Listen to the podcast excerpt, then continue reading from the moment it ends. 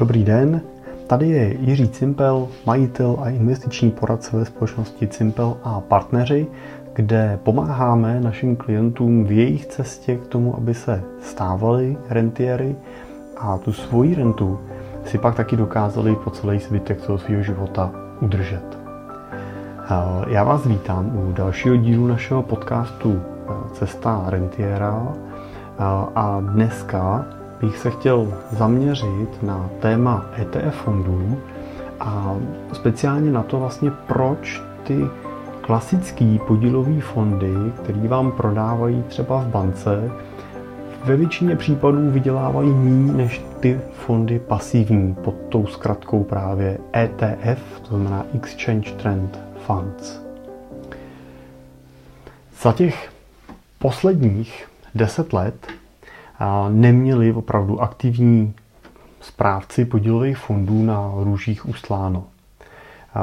Můžeme vlastně vidět podle všech statistik, že řádově devadesát procent těch aktivních podílových fondů vlastně vůbec nepřekonává svůj index. Nabízí se teda přirozeně otázka, kde je teda ta přidaná hodnota toho aktivního portfolio manažera, pokud vlastně nepřekonává ani ten průměrný vývoj toho trhu. Protože přece čekáte, že ten manažer dokáže být trošku chytřejší než ten trh, že dokáže vlastně vyhodnotit ten biznis těch akcí, třeba do kterých investuje, těch firem, a dokáže vybrat z toho, z té vlastně dneska nepřeberné nabídky společností na těch akciových trzích ty, které budou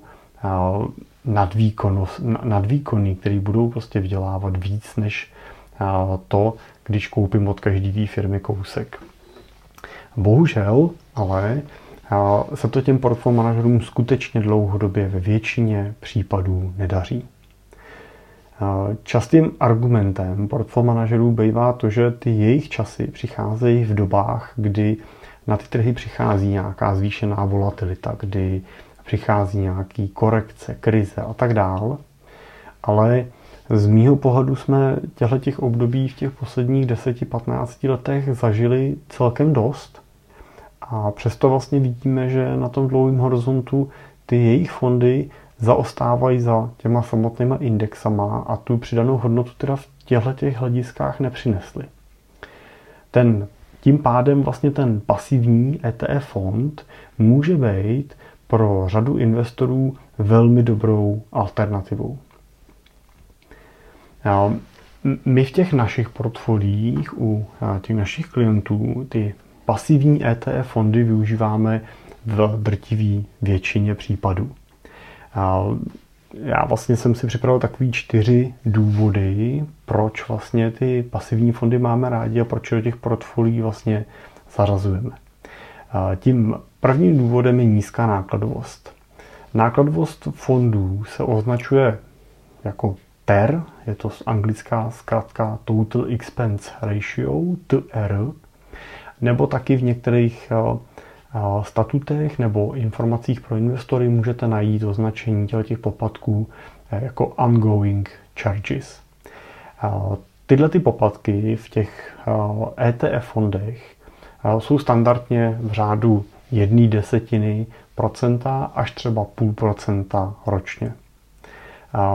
Neznamená to vlastně nic jiného, než to, že pokud ten fond v tom daném roce vydělá celkem osm procent, tak prostě o tyhle ty náklady vlastně tam sníží ten výnos. Takže pokud ten náklad jsou dvě desetiny, tak ten váš výnos, který vidíte potom, nebo ten nárůst té ceny té akcie v tom daném roce je o ne osm procent, ale je o sedm celá osm procenta. Takže tato nákladovost, která je vlastně extrémně nízká oproti těm klasickým fondům, pomáhá těm E T F fondům vlastně být vlastně nadvýkonný ve většině případů nad těma klasickýma podílovými fondama. Je teda samozřejmě taky dobrý říct, že aby jsme byli fair, že ani E T F fondy už vlastně z logiky věci ve většině případů nepřekonávají ten svůj index jako takovej.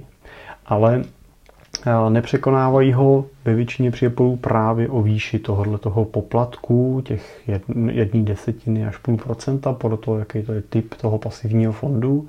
A je to něco, co je vlastně očekávaný. No, pokud čekáte, že ten fond kopíruje ten index, odečtete poplatky, tak byste měli mít čistou výkonnost, kterou vám ta investice vlastně dává. Nečekáte u toho pasivního fondu, že bude výkonnější než index, tak jak to čekáte u toho fondu nebo u toho portfolio manažera, který je aktivní a měl by hledat ty výkonnější akcie, které ten index budou překonávat. Tím druhým důvodem, proč E T F fondy rádi využíváme, je jejich pasivní přístup. Pasivita se v tomto případě projevuje tím, že oni skutečně jenom kopírují ten burzovní index. Takže pokud investujete například, nebo investuje ten pasivní fond do indexu třeba S and P pět set, což je pět set největších amerických firm, tak on prostě nezvyšuje váhu jednotlivých těch společností, nesnaží se tam mít víc Apple nebo víc Facebooku, protože by si myslel, že bude vydělávat víc, ale prostě udělá to, že koupí od každý z těch pěti set firm kousek. To procentuální zastoupení v tom portfoliu potom je přímo úměrný velikosti té společnosti, kterou v tom indexu vlastně zastupuje. Takže těch větších firm je tam většinou víc, těch menších firm je tam to zastoupení menší, ale odpovídá to vlastně i tomu, jak je to zastoupení v, tý, v tom indexu S and P pět set. Díky tomu, díky tomuhle pasivnímu přístupu vlastně vždycky víte, co v tom portfoliu máte. Nestane se vám, že ten portfolio manažer najednou z obavy před krizí začne třeba těch akcí část prodávat a místo sto procent v akciové složce má třeba jenom osmdesát procent v akciové složce, i když je to akciový fond. No a když si představíte, že pak máte portfolio, kde se snažíte mít třeba půlku v akcích a půlku v dluhopisech, a máte dva fondy třeba, jeden akciový, jeden dluhopisový, tak se vám může vlastně relativně snadno stát to, že místo padesát procent a padesát procent máte portfolio, který je složený ze čtyřicet procent akcí, protože akciový portfolio manažer podvažuje akcie. Můžete mít jenom čtyřicet procent dluhopisů, protože i dluhopisový manažer třeba podvažuje a máte dvacet procent hotovosti. A, a to se může vyplatit, ale taky se to vyplatit nemusí. Jo, mohli jsme vidět, a, že řada i portfolio manažerů čekalo vlastně na krizi a, ne měsíce, ale roky.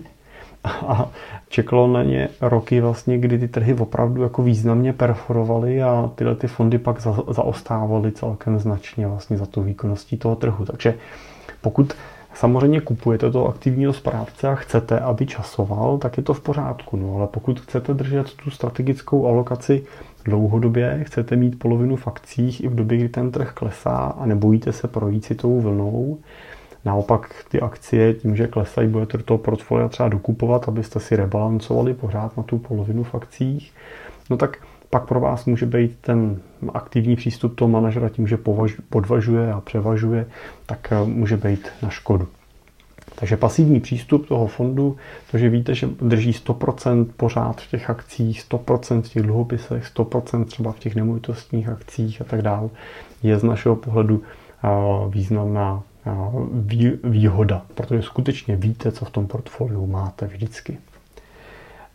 Tím třetím bodem je vlastně široká diverzifikace těch pasivních fondů. Fond většinou obsahuje, no ten E T F fond většinou obsahuje stovky, někdy tisíce jednotlivých titulů, akcí, dluhopisů a podobně. Protože právě nakupuje celý ten index. Pokud budeme brát třeba velký E T F fondy a budete investovat do E T F fondů, který investuje do indexu M S C I World, no tak vlastně skrz jednu akci tohoto fondu vlastně investujete nebo nakupujete vlastně, no, participujete na výnosu těch uh, přibližně tisíc sedm set největších firm na světě. Takže vy koupíte jednu akci a uvnitř toho fondu vlastně tisíc sedm set akcí vlastně, které ovlivňují to vaše zhodnocení. Nesázíte teda na jednu, dvě, tři společnosti, ani dvacet nebo třicet, to je často ty aktivní fondy, i ty velký, mají v tom portfoliu nějaký třeba nižší desítky akcí, tak aby byli schopni je analyzovat. Jo, což samozřejmě v případě úpadku jedný z těch firm dvou může mít významnější vliv na to portfolio, než to v tom pohledu toho pasivního fondu, kde těch akcí máte stovky, tak ten vliv případného úpadku některých z těch společností nemá tak významný vliv na tu hodnotu toho vašeho investičního účtu. A čtvrtým bodem je likvidita, to znamená schopnost ty prostředky vlastně z toho fondu rychle získat. E T F fondy jsou obchodované na burze a proto ten jejich prodej nebo nákup je samozřejmě významně rychlejší, než je tomu u běžných podílových fondů. Nedochází totiž k tomu, že vy dáváte pokyn tomu portfolio manažerovi nebo tomu fondu, aby vám vyplatil peníze, to znamená odkoupil od vás ty vaše podílové jednotky, což může být v případě, kdy ty trhy padají spojený s tím, že ten portfolio manažer třeba musí odprodávat nějaké svoje pozice, tak aby vám mohl ty požadavky na odkup těch investorů uspokojit, nebo musí držet nějakou část těch peněz v hotovosti zase, aby mohl uspokojovat ty průběžné odkupy, čím zase si ubírá část výnosu. U těch E T F fondů vlastně funguje to, že vlastně se prodávají burzovním způsobem na takzvaném sekundárním trhu, to znamená, že je od vás kupuje jiný investor vlastně, nebo tvůrce trhu a tak dále, který zajišťuje likviditu. Takže vydáváte tu akci na burzu a tam ji od vás někdo koupí a nekupují ten portfolio manažer a ta rychlost, ta likvidita, pokud teda kupujete dostatečně likvidní E T F fond velký, který je obchodovaný, je po něm poptávka, tak je velmi rychlá. Upozorním na to, že u některých podílových fondů, týká se to třeba typicky nemovitostních podílových fondů, skutečně v případě, že prostě ty trhy zažijou velký pokles, bude velký problém, investoři budou chtít vybírat, tak řada těch fondů má v těch svých statutech možnost pozastavit ty odkupy nebo respektive odposlat vám ty peníze až třeba v horizontu měsíců nebo často i let, tak aby právě se chránili proti tomu, že by najednou půlka investorů chtěla prodat a oni by museli prodávat ty nemovitosti třeba v nevhodném okamžiku a tak dále. Takže může se taková situace stát a může být potom relativně náročný k těm našim prostředkům se vlastně dostat. To je něco, co u těch E T F fondů nehrozí samozřejmě, ale to neznamená, že když bude krize na nemovitostech a vydržíte třeba nemovitostní E T F fondy, že nebudete realizovat významný pokles. Jo? Zase jsou to burzovní, burzovně obchodované fondy, takže ta jejich cena je daná samozřejmě cenou těch podkladových aktiv a nabídkou a poptávkou po těch akcích na tom trhu v tom daném okamžiku, takže ta volatilita je taky významná. Takže to jsou čtyři body, proč podle nás E T F fondy jsou dobrým nástrojem do portfolia běžného investora. Nízká nákladovost, pasivní přístup toho fondu, široká diverzifikace a likvidita. Když se vrátím zpátky ještě k těm aktivním fondům, tak ta jejich nákladovost je hlavní důvod toho, proč zaostávají za výkonností těch indexů nebo i těch E T F fondů. A správce aktivního fondu většinou, nebo ten jejich ter jako takovej, se skládá z více částí. Do těch poplatků toho podílového fondu se započítávají manažerské poplatky, to znamená platíte ten, toho manažera nebo ten tým těch lidí, který kolem něj je, který se snaží ty aktiva vybírat co nejlíp. Platíte poplatky za správy cenných papírů, takzvaný kastodiánský poplatky, který samozřejmě ten manažer uvnitř platí. Skládá se ten poplatek z komisionářských a licenčních nákladů, skládá se z nákladů na audity. A to, co je asi největší handicap oproti těm E T F fondům a největší cena, která ten aktivní podílový fond zatěžuje, jsou vlastně provize pro distributory, pro poradce, který ten fond prodávají, nebo pro banku, která ho nabízí. Když se čtete tyhle poplatky, tak zjistíte, že nákladovost většiny třeba akciových fondů v České republice, to ter, je v průměru někde kolem dvě procenta, dvě celá jedna procenta ročně. No a to už si můžete krásně vlastně srovnat s tím, co jsme si před chvílí říkali u těch E T F fondů, kde ta nákladovost v průměru je někde kolem nula celá dva až nula celá tři procenta.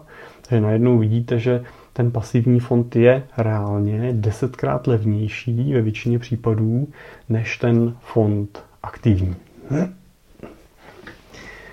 Takže správce logicky musí vydělat každý rok o dvě celá jedna procenta víc, než vydělává trh, aby se dostal aspoň na výkonnost toho trhu, a to se jim bohužel většinou nedaří. U velkých zahraničních fondů je situace o něco lepší.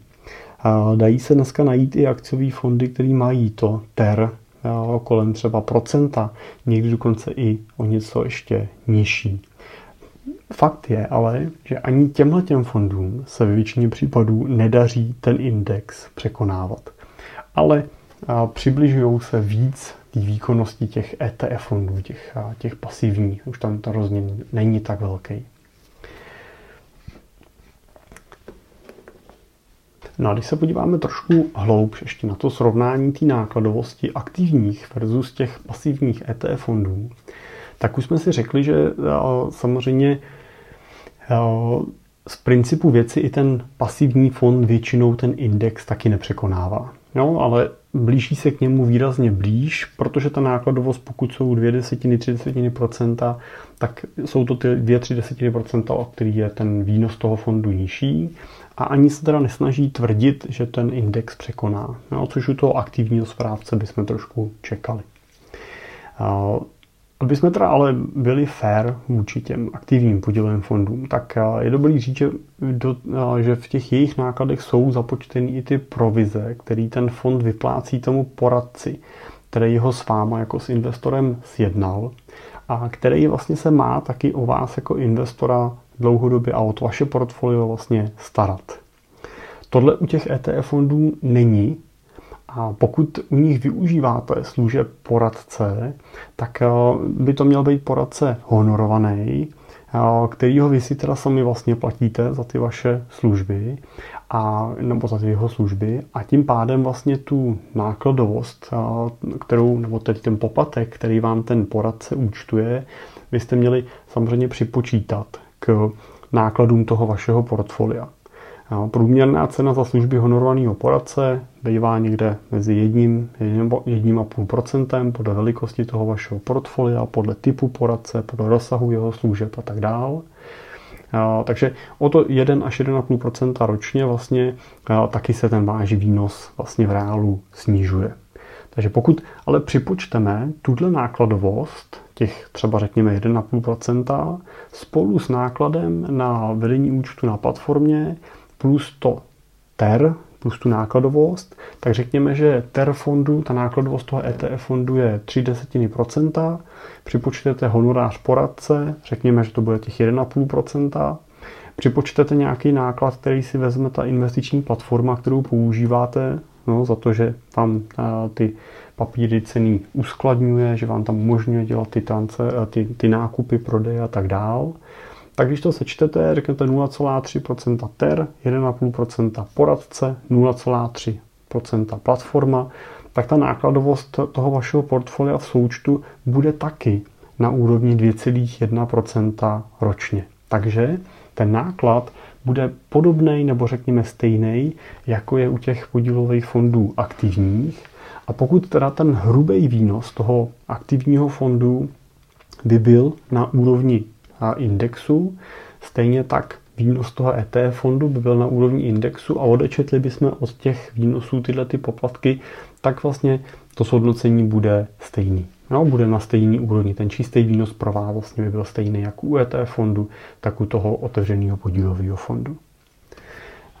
Je teda vidět, že využití E T F fondů ze strany honorovaných poradců není primárně o úspoře nákladů, ale spíš o dalších výhodách, které ty E T F fondy přinášejí. No a jaký ty výhody jsou, to jsme si říkali už před chviličkou, že je tam lepší diverzifikace, lepší transparentnost toho portfolia, víme víc, co v něm je, je ten fond sám o sobě levnější a je tam větší ta likvidita. A teď je teda spíš ta otázka toho, jako samozřejmě vyhodnotit, jestli v tom mým portfoliu by měl anebo neměl být ten poradce. A já se vždycky snažím položit si tu otázku, proč vlastně teda využít honorovaného investičního poradce a platit třeba těch jedno procento nebo jedna celá pět procenta. A ta přidaná hodnota nás jako honorovaných investičních poradců podle těch našich klientů, když se jich ptám po nějakém čase, vlastně po pár letech, vlastně, co jim ta spolupráce přináší, tak oni většinou řeknou tři věci. Řeknou, že jako první věc, priorita číslo jedna pro ně je to, že jim šetříme čas, který můžou následně věnovat jiným věcem. Prostě se nemusí těm investicím věnovat, mají na to někoho, kdo se o to stará za ně a s ním oni veškeré ty věci případně řeší. A druhý bod, který mi říkají, je to, že mají ten svůj investiční plán nebo finanční plán, který vlastně s nima pravidelně na té roční bázi vyhodnocujeme. A oni díky tomu skutečně vidí a věří, že ty cíle si postupně vlastně naplní a skutečně jich dosáhnou.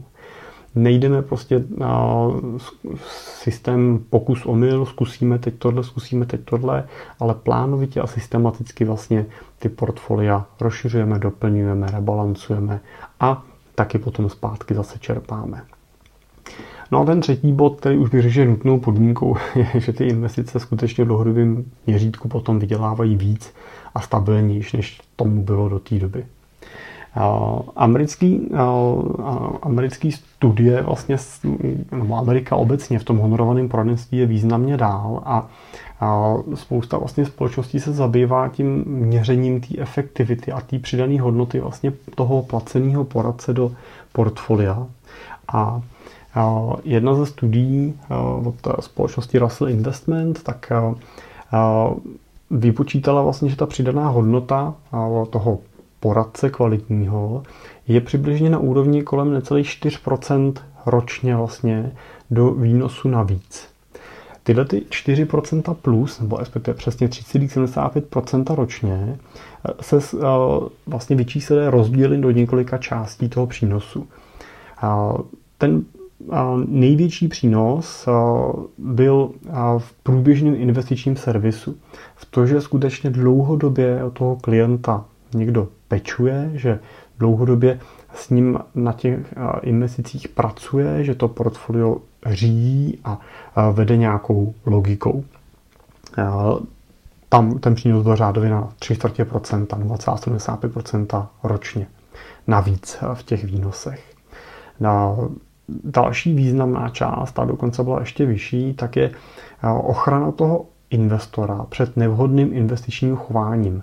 Tady se vlastně bavíme hlavně o, to, o té ochraně před nějakou snahou ten, ten trh nevhodně časovat. To znamená chovat se trošku stádovitě, když to řeknu. Jo, v těch obdobích růstu panicky dokupovat nebo nadšeně dokupovat a převažovat třeba ty dynamické aktiva. A naopak v obdobích poklesů a nějakých korekcí nebo krizí zase rychle pod tlakem emocí prodávat se ztrátou, aby ta ztráta náhodou nebyla ještě větší. Tak ta ochrana toho klienta právě před tím, že tyhle chyby nedělá pod vedením poradce, tak má hodnotu řádově dvě procenta výnosu ročně. Další ty faktory potom byly právě faktory sestavení a vedení investičního plánu, který je důležitý pro to, aby právě jsme dokázali držet trošku i ty emoce pod kontrolou, aby jsme zbytečně neriskovali nikde, nepřevažovali jsme něco, jenom proto, že prostě to teď vypadá trendy. Další z těch bodů bylo plánování a optimalizace daní v investičním plánu. To znamená úvaha nad tím, jestli chci portfolio, který bude dividendy automaticky rebalancovat, nakupovat, nebo mi je má vyplácet a já je budu nakupovat. Kdy mám rebalancovat portfolio, kdy pohlídat si daňový testy, abych prostě zbytečně neplatil daně a tak dále. Pokud už je platím, tak zase teda je opravdu zaplatit tak, jak je mám zaplatit, nepřeplácet a tak dále, je důležitý bod. A ten pravidelný rebalancing toho portfolia, to znamená hlídání toho, že ani v těch obdobích větších poklesů se nám nestane to, že najednou tam mám těch akcí málo, nebo zase naopak v obdobích růstu, že jich tam mám moc a pak riskuju při těch poklesech, že ta kolísavost bude větší, je a dalším jako důležitým prvkem, který ta naše činnost do toho portfolia přináší. Takže při té spolupráci s poradcem, ten poradce samozřejmě něco stojí, řádově těch jedna až jedna celá pět procenta ročně. Na druhou stranu on si vlastně na sebe musí vydělat tím, že to portfolio skutečně systémově dlouhodobě vydělává víc, než kdyby jste se o něj jako klienti, jako investoři starali úplně sami a dělali jste ty chyby, které v průměru ten průměrný investor vlastně dělá. A tenhle přínos je řádově tři celá sedmdesát pět procenta ročně, je ten přínos poradce vlastně do toho portfolia. Takže když odečtu nákladovost jedna celá pět procenta, tak se dostáváme na ten efekt v řádu kolem třeba dvě procenta navíc ještě nad, nad veškeré ty náklady. Je pak samozřejmě zajímavá ta otázka právě toho srovnání honorovaného poradce versus toho klasicky provizního poradce nebo bankovního poradce. U těch aktivních podílových fondů je vlastně těm klasickým provizním poradcům vyplácená taky provize za následnou péči, ale tahle provize vlastně je většinou nízká, jsou to desetiny procenta a ve většině případů neumožňuje tomu poradci se skutečně věnovat tomu servisu té investice efektivně. Tu provizi vyplácí jednotlivé fondy v různých výších. Není ta provize stejná a proto hrozně snadno může dojít k tomu, že ten poradce prostě bude preferovat některý z fondů, který tu provizi vyplácí vyšší, je tím pádem dražší. Bohužel taky bude ale ve většině případů o tuhletu nákladovo zase nižší ten jeho výnos. Takže těžko říct, jakoby, jestli pak ten poradce dokáže upřednostnit vždycky zájem klienta, nebo jestli prostě někdy převáží ve snaze o jeho vlastní přežití i ten zájem jeho jako prodejce toho fondu. No a platí samozřejmě klasický přísloví, koho chleba jíš, toho píseň zpívej, a v tomto případě svýho poradce neplatíte vy, ale platí ho ten investiční fond a ten se samozřejmě v takové situaci stává jeho chlebodárcem a jeho zaměstnavatelem a ten poradce by měl samozřejmě hájit zájmy toho svého zaměstnavatele v uvozovkách. Já sám jsem hodně let, no mnoho let v tom provizním modelu pracoval a vím, že kolegové, kteří pracují na té provizní bázi, dělají ve většině případů pro ty svoje klienty, co můžou a snaží se poskytovat ten servis v maximální možné kvalitě, kterou jim to umožňuje. Ale pokud většina vašich příjmů pochází z nově prodaných poplatků nebo nově prodaných produktů, dostáváte většinu těch vašich příjmů z těch klasických vstupních poplatků a provizí, které potom teda jsou vyplácený, tak po, přirozeně tomu vlastně ta vaše pozornost jako poradce víc než na servis stávajících klientů směřuje k tomu získávání nových klientů anebo prodeji nových fondů, nových produktů a ten servis tím přirozeně trpí. V tom modelu honorované spolupráce nás primárně živí servisní poplatky, které nám přicházejí z investičních účtů našich stávajících klientů a díky tomu tu pozornost můžeme efektivně vlastně věnovat a zaměřovat na péči o ty naše stávající klienty a ten jejich investiční servis. My vlastně ze strany fondů nedostáváme žádný provize a platí nás vždycky jenom klient. A díky tomu skutečně můžeme garantovat, že sedíme jenom na vaší straně stolu a pracujeme pouze pro vás. Díky tomu, že nás platíte, vy můžete využívat nízkonákladový, bezprovizní indexové fondy, které dlouhodobě přinášejí ten výnos vyšší a kompenzují i ty náklady za náš servis. A další nepodstatná věc bych řekl je to, že máte s náma uzavřenou smlouvu o poradenství, která přesně definuje parametry naší spolupráce a podmínky. To znamená, není to jenom tak, že vám říkáme, my se o vás budeme starat, můžete nám věřit, slibujeme vám to, ale pracujeme na základě smlouvy, která je vymahatelná, ten servis je tam jasně definovatelný, definovaný, máte jasný transparentní ceník, kolik ty služby stojí a víte přesně, co od té spolupráce můžete očekávat a my jsme povinní vám ten servis dodávat, nejenom, že by bylo fajn, aby jsme ho dodávali. A, a pracujeme s vámi díky tomu dlouhodobě, systematicky a mnoho let a nezajímá nás přitom prodej dalších produktů. My už vlastně pak nedostáváme při vašich dalších vkladech, dalších investicích, nedostáváme žádný vstupní poplatky, žádný mimořádný provize, ale ten náš příjem je skutečně přímo uměrný objemu těch aktiv, který v tom portfoliu máte. V případě větší investice je uměrný tomu čistému výnosu, tomu performance, který to portfolio přináší. Zároveň ale je dobrý taky říct to, že pro investici do těch pasivních E T F fondů poradce nepotřebujete. Neměli byste spolupracovat s honorovaným investičním poradcem jenom proto, abyste nakoupili pasivní E T F fondy.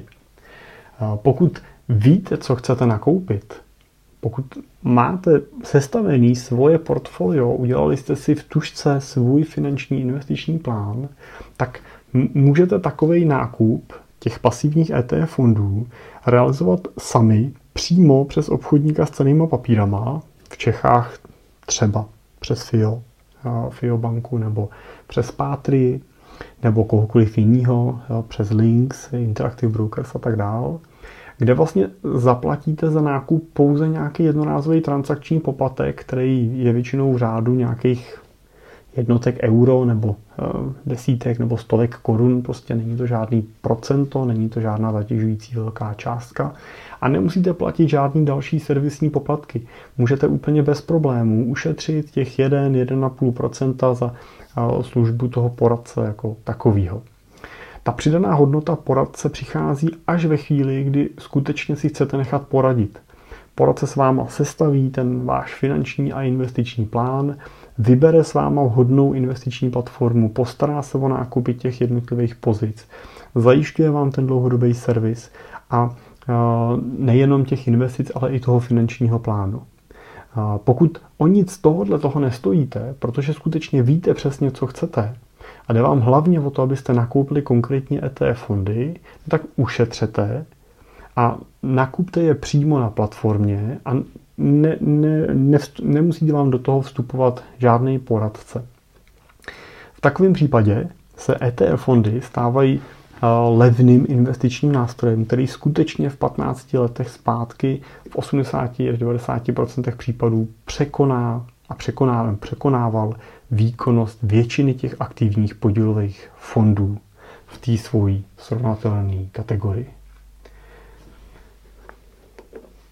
Na adresu těch E T F fondů bych ještě rád doplnil takovou poslední část, a to je to, že není všechno zlato, co se třpytí, a ne každý E T F nebo každý E T F fond je pro vás vhodný.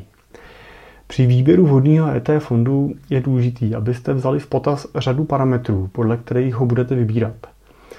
Dobrým příkladem toho, co se může stát, jsou třeba v dnešní době zrovna třeba E T F fondy investující do derivátů spojených s ropou.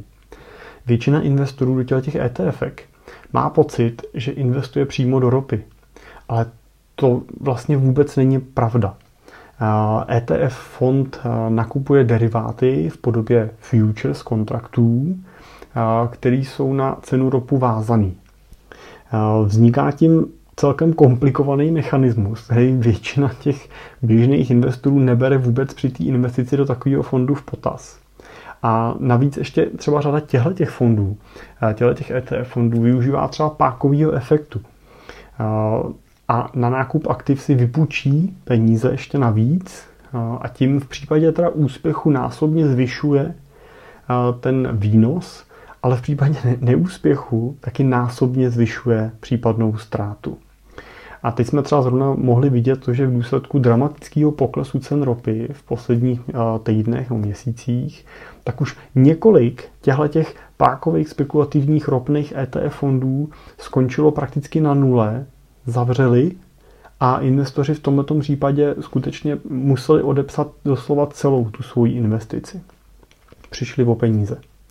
Ne proto, že by ten fond udělal něco, co neměl udělat, nebo že by byl podvodný, ale prostě proto, že na tom trhu nastala situace, kterou nikdo vlastně neočekával dlouhodobě a A ta sázka prostě na, na ten růst té ceny, tady v tom případě toho podkolového aktiva v podobě ropy, prostě nevyšla. Takže A to je samozřejmě něco, co žádný investor nechce zažít. No, proto byste měli při výběru toho vašeho E T F fondu vždycky zhodnotit nějaký základní parametry. Já tady zkusím několik z nich vyjmenovat. No, jsou to věci, jako je velikost toho daného fondu. No, čím větší ten fond je, tím větší likviditu toho fondu máte. No, když koupíte malinký fond, no, tak můžete mít problém při prodeji toho fondu, můžete čekat dlouho, no, a ta cena nemusí úplně odpovídat. Takže určitě velikost toho fondu je důležitá. Tvůrce a správce toho fondu. No, jestli tím tvůrcem je nějaká velká investiční banka, nějaký seriózní, seriózní tvůrce, nebo je to nějaká malinká banka, je to nějaký malinký fond, malinká investiční společnost. A to samozřejmě ovlivňuje kvalitu toho fondu, likviditu, dostupnost těch prostředků, nastavení toho indexu nebo toho, toho těch podkladových aktiv, toho portfolia a tak dále. Likvidita fondu, to už jsem říkal, hodně je spojená s tou velikostí, ale samozřejmě závisá i na tom, na jakým trhu se obchoduje, jaký aktiva nakupujete. Jak snadno prostě ty peníze dostanete, když ten fond chcete prodat. Důležité je taky sledovat, jestli ten fond nakupuje reálně ty fyzické aktiva, to nakupuje do toho svého portfolia ty skuteční akcie, dluhopisy, nemovitosti a tak dále, anebo kupuje deriváty. I akciový E T F fondy nemusí být vždycky jenom s tou fyzickou replikací takzvanou, to znamená, že fyzicky nakoupí ty akcie, takže když máte ten S and P pět set, tak koupí těch pět set akcí a drží je, ale můžou to řešit právě přes různý deriváty, různý kontrakty, future a tak dále, který nedrží ty podkladové aktiva, ale kopírujou výnos těch aktiv jako takovej. V některých případech prostě může být a, taková situace komplikovaná, takovýhle fond komplikovaný, speciálně v dobách prostě velké nejistoty, velké volatility, nějakých krizí a tak dál, tak a, ty derivátové ETFka můžou být komplikovaný, často jsou, a, často vlastně jsou v nich právě zakomponovaný ty pákové efekty a tak dál. Takže my určitě se vždycky držíme toho, že kupujeme jenom ty pasivní fondy, které mají tu fyzickou replikaci, drží fyzicky skutečně ty aktiva, tam tohle riziko úplně vlastně odpadá. Sledujte samozřejmě historii toho fondu, ne kvůli výkonnosti, samozřejmě minulá výkonnost není zárukou budoucí výkonnosti, ale jak je ten fond starý. Je to fond, který vznikl před půl rokem, před měsícem, před dvouma rokama, nebo je to fond, který tady už je třeba pět, deset, patnáct let a tak dále. Čím delší historie, tím větší potenciál toho, že ten fond tady bude dlouho. A samozřejmě pak jsme se bavili o těch pákových efektech, takže určitě se doporučila vyvarovat fondům s pákovým efektem, pokud opravdu teda ho tam nechcete, nevíte přesně, proč ho chcete koupit, pak je to jiná situace, ale to není úplně otázka tohohle podcastu a není to určitě pro běžného dlouhodobého investora, takže doporučuji ty fondy bez pákového efektu. Výběr správného E T F fondu není raketová věda, dokážete si s ním poradit i sami, ale je třeba tomu správnému výběru věnovat čas a pozornost, abyste nešlápli vedle, neudělali jste zbytečné chyby, které vás pak v budoucnu budou stát nemalý peníze.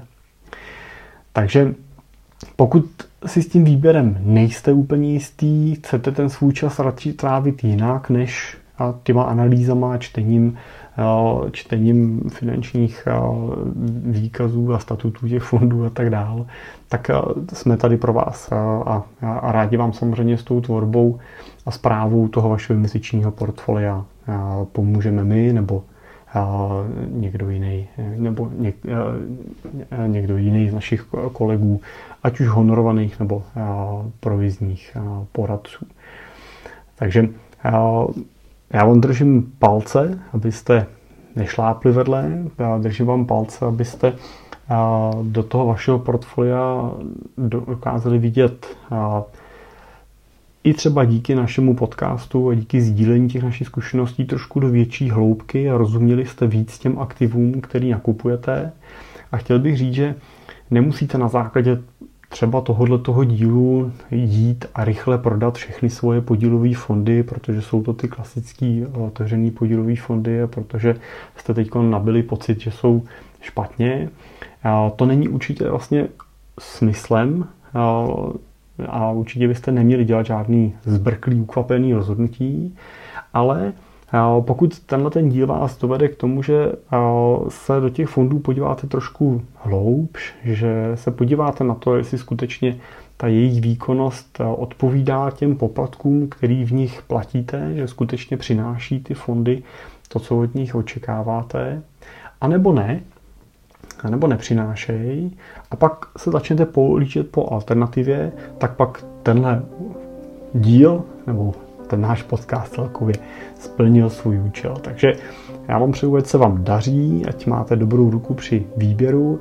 A pokud hledáte nějakého partnera, který vám s tím pomůže, samozřejmě jsme tady pro vás. Napište mi na e-mail jiří zavináč cimpel tečka cz nebo se podívejte na naše webové stránky w w w tečka cimpel tečka cz, kde si můžete napsat o konzultaci, stáhnout nějaké naše další materiály, můžete stáhnout zdarma knížku Cesta nebo knížku Rentierský minimum, kde rozebíráme to téma trošku víc do hloubky a, a můžeme se o tom pohovit hloubš.